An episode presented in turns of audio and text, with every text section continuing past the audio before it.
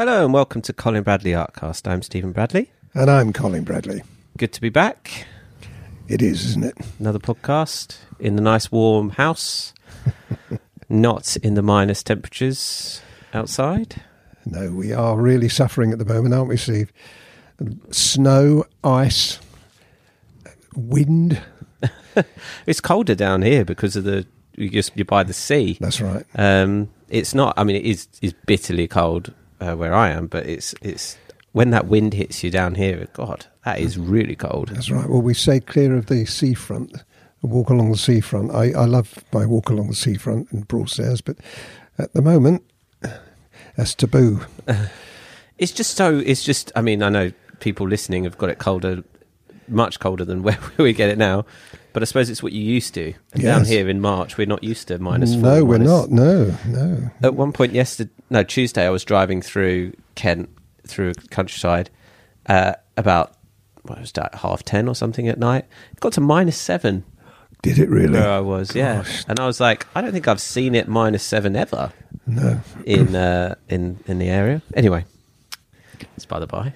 We're all right now because we're cozy and Of course, yes, and nice central heated uh, room. So we're loving it at the moment until I've got to leave and then go back home. Um, so, lots to talk about this week. I mean, I feel like I've been saving and saving and saving and getting more and more emails and questions in for the podcast. Um, there's lots, uh, lots to talk about. So, should we do uh, just a bumper, reel them off? yeah. Oh Get- yeah, get- absolutely. Get, get, a lot. Bring of, them on. Get a lot covered in this episode, shall we? Yep. Okay, so first one's from Carolyn. I have a question about white and black. I did the Robin in the Snow and I loved it. Um, anyway, I can't get the white to stay on the paper. The beige background is still visible. I did the Jack Russell and I'm pleased, but I had trouble with the black.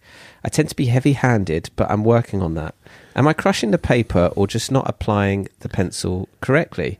I noticed that uh, he used a soft pastel stick. Um, which brand was this?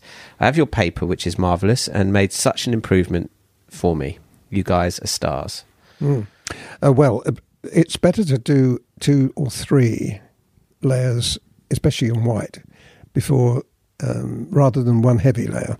Because if you put one heavy layer on, you are going to likely to crush the paper, and then you've got problems. This is what I do. And in fact, if you've watched me, very often I've done that, especially on landscapes where I've got a sky. I say, no, I, I've put the sky on, now I'll do it again. And the second layer is surprisingly um, it's got a good coverage. You know, when you put the second layer on. Um, so that's one thing. What was the other one? Black. You say Uh, something about black. so, uh, Do we have something about? Yes, it was. Um, I did the Jack Russell. Uh, I'm pleased, but I had trouble with the black. I tend to be heavy-handed. Ah, yeah. Well, well, you should be okay with black. Black, as long as it's going on to another colour, it can't be on its own. It's got to go on top of grey. Usually, if you're putting black on, you would either use the mid grey, one of the mid greys. Um, because what you've got to be careful of, and I know a lot of people have done that, have put the light greys on, then the mid greys, and then maybe a, an intermediary colour, like um, 181 or 175, then black. And by the time you get to the black, it's just too much on the paper. Mhm. So you want to get to black as quickly as you can. And I usually uh, start off with um, the either 273 or 233 mid greys, and then go either to 175 or 181, then black. Mm. That's a perfect way of doing it. And by the time you get to that, if you're using the on grey paper, which looks as though you are, you'll you'll easily get a really nice solid colour. You shouldn't have a problem. Okay. There we go. I think I think we covered that for you, Carolyn. Um, so next one was a lovely email we had from Tina, and I asked if I could mention it. So I'm going to read that out for you, Dad. Um, Tina says, uh, "I'm so excited to get started with the videos on the website." Uh, a little about me. I'm a 50 year old woman that has never taken an art class or drawn before in my entire life. I received an art kit for Christmas that had graphite, colour pencils, watercolour pencils, pastel pencils, and charcoal in it. I decided to try it and was hooked instantly. I was really enjoying drawing and sketching with graphite, though I don't think a few of the things that I've drawn are any good. I in Craftsy a few weeks ago and just came across Colin's pastel pencil class on there. I took it and almost finished the dog and the cat. I fell in love with the pastel pencils, but don't even know where to begin to learn more. Then I found Colin's website. I was so happy to find it and look forward to classes so much. Getting feedback is also so important because I have no one to share my art with, especially to share and get feedback.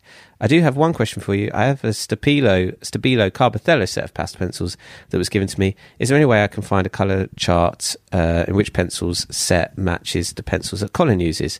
Thanks so much, Tina. Actually, we just I think we've just mentioned your picture on our feedback show, Tina. Oh, is that the same Tina? That's the ti- I Ah, believe right. that's the same Oh, Tina, right. Tina. Right. Um, so yeah, well done on your cat picture. Um, and I'm so pleased that you found us. Good. Well, we've got a colour chart on the website, haven't we? We've got a Faber Castell colour chart. Yeah. Well, that's the only thing you can do. I haven't got a colour. I haven't got one for Swan Stabilo. yes. uh, We we- we probably can find one, but uh, I haven't certainly haven't got one. Mm. What would be? Uh, yeah, it'd be. You you find that useful? I, I believe Tina, I sent you that link anyway to the color chart now. Um, so you should be able to print that off and Yes. and compare colors Mm, mm. uh, to to what the ones are. s- but Swan Stabilo uh, Carbothello pencils are good pencils. I did swap to Faber Castell from Carbothello years ago because the pigmentation of Faber Castell pit pastels are just slightly better. But doesn't mean to say you can't use the Carbothello. Mm. Is there more tones in the Carbothello range as well? Yeah. Well, there was. I don't know whether they've cut down. There used to used to be eighty colours in the, the range, Yeah. as opposed to sixty in the Faber Castell. I'm not sure whether they've cut that down though. I, I don't know. I've I've lost touch with the Carbothello now. Yeah. Anyway, good set of pencils, and um, thanks for discovering us. And I hope you get on great, and let us know how you go. Okay, next one from Mike. Um, Mike said, Hi, Colin. This isn't a question, but a note on your experience with your obviously very rude and poor art teacher. I had a similar experience from my music teacher, who was giving me a percussion lesson and uh, were tuning the timpani, timpani, timpani, timpani drum, um, and had to play a C on the piano and then sing it into the head of the timpani, which I did, and he burst out laughing because I was out of tune. To this day, I won't sing, and I'm 59 years old now. I thoroughly enjoy your pastel paintings and have tried a few the Spitfire, Scotney Castle, and your miniatures. I've done mainly watercolours previously and have changed to pastel from admiring your work, which is absolutely brilliant. Thank you. That's very nice of you. And uh, I, my sympathies go out to everybody who's put themselves in a position like that. It's not not nice because you, you always remember it. I still remembered. Uh, you know the rude comments I had. Mm. It's it's. I think it's um like terrible when, um, for example, in a music lesson. When I remember music lessons, we had to did it in front of the whole class. So Yep. playing in front of the whole class, it's bad enough you get laughs from your classmates, but when a teacher laughs, Yeah. Yeah. like that is the ultimate kind of Yep. I think that, that that's an oh, ultimate cruelty, isn't it? To, to subject children to that. I would never do that. yeah. So we sympathise with you, Mike, but um, yeah, we, we, you know, glad that you found the artwork and that's your creative outlet. Good. Okay. Okay, so um oh yes, this is so we've got another one from Tina because this has been a few weeks that we've been collecting these. Um Tina asked um in some of the other courses that I do, they discuss the amount of pressure used for different layers and steps. It is generally on a scale of 1 to 5, 1 being the lightest and 3 being the pressure you would use for handwriting, and 5 is as much pressure as possible, almost to the breaking point of the pencil. I'm currently working on the cow exercise from the landscape picture uh, with the field and cows in it. I'm having trouble telling in the videos how much pressure Colin is using. With that scale, how much pressure does he generally use for the first layer um, of this or this picture or any other picture? And how much in general does he use on subsequent layers up until the final layer? I know that each picture is unique and he probably uses techniques and pressures based on that. We actually talked about this in we the did feedback show, We- didn't we? yes, that's on the feedback show. So you'll be able to get a double whammy of this one. Uh, but I can answer the question really. Uh, the, I think the answer to it with a pastel pencil, and if you're using on grey paper, okay, which most of the time, ninety nine point nine percent, I am, then you put enough pressure on to create the effect that you want. In other words, don't overdo it because if you press too hard, you're going to, you're going to, um, especially on the base colours, you're not going to get the darker colours on top of it. So the pressure should be light, really. I think all the time. Now, the only exception to that rule usually is in the sky. If I'm doing the sky, or if I'm doing um, light water, you know, with blues and greens in, then I would put a heavy coat of white on. In fact, I don't put a heavy coat; I put two coats on, like I've discussed earlier with the. So you do a Uh, coat. You blend- put a coat and then put another coat on. Yeah. That way, you you you have a double um, amount of, of pastel going on without the pressure. Pressure's a funny thing, and pressure can create a real big problem with us, as we've. Uh, I'm sure a lot of people listening to this would have found that out. It, it can crush the paper and put a shine on the paper. You, you can't get anything but on it then. So pressure is a funny thing with pastel pencils. It probably doesn't apply to other things, but it does with pastel pencil. So pressure, I would say, I certainly wouldn't go down the one to one to five route because people will misinterpret that. If I said five, they'll just go hammer and tongs at it. So it's a question of what you want to achieve. I would say, generally speaking, I put a light pressure on. Mm.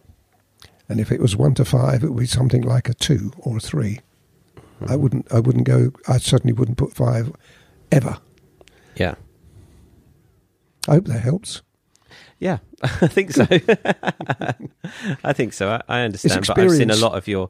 Yeah, I mean, I understand that, but I've seen a lot of your work. I've been, a, you know, I've, I've seen all of your stuff, so I know. Of course, you you have. know, yeah, I've yeah. edited two thousand hours of video. Whatever I, I would also say to Tina too that, that an awful lot of people I've had in my classes and um, subsequently um, through the, the our members site, very few people bring that question up, which means generally speaking, it can be accepted. You know, you can see what's going on, although you, I can't. You can't tell from the pressure. You haven't got my hand to hold while I'm doing it. You can see how much uh, uh, pressure because of the reaction on the paper. and also, you're and also, are people finding their own way with it Yeah, because everyone right. has different. That's right. um, like a, the person was saying they were heavy-handed. It can be Mm. heavy-handed, Mm. and um, and this, you know, this is the That's kind right. of thing. So, uh, finding your own way with it, but That's there right. isn't generally a rule to it. There isn't a rule, no. It's just how how you are with it. But generally speaking, it's a light pressure. Mm. Okay, uh, I didn't realise, but I've put another one here, another question from Tina that I wanted to bring up about choosing colours um, for the initial layer, and I thought this would be quite good to explain a bit of theory behind this because we did a um, you did a chart before when you were talking about base colours. Mm, mm. And so uh, I feel like this could be a good opportunity. So uh, Tina says, for instance, looking at, uh, I think it might have been the Border Collie, you talk about warm greys and cool greys. Um, I understand how colours can feel either warm or cool based upon the amount of reds and blues in them.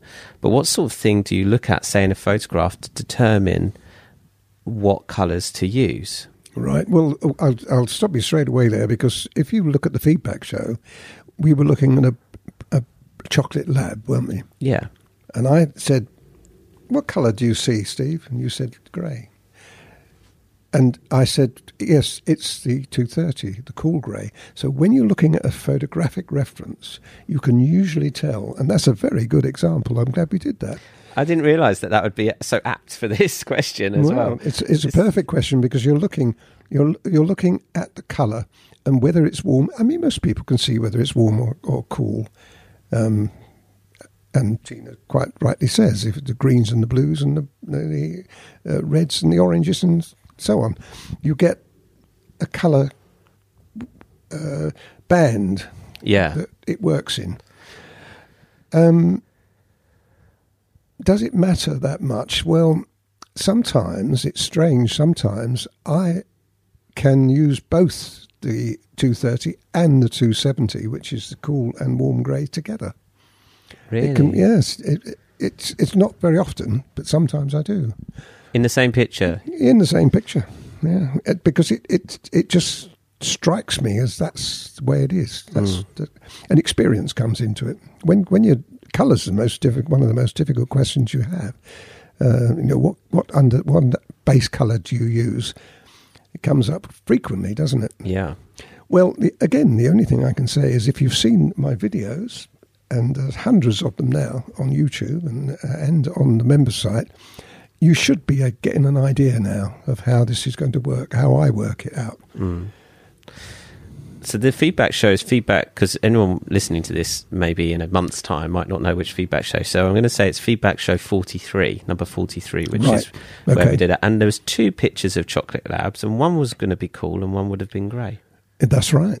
That's right. So There you go. you know, You take your pick.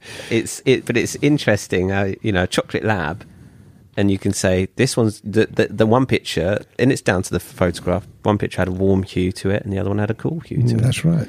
Well, this is this is all down to the, the photography, Steve. You know, all um, when photographs are taken, it's the emulsions. It used to be. I don't know where it is now. In It's all digital. yeah.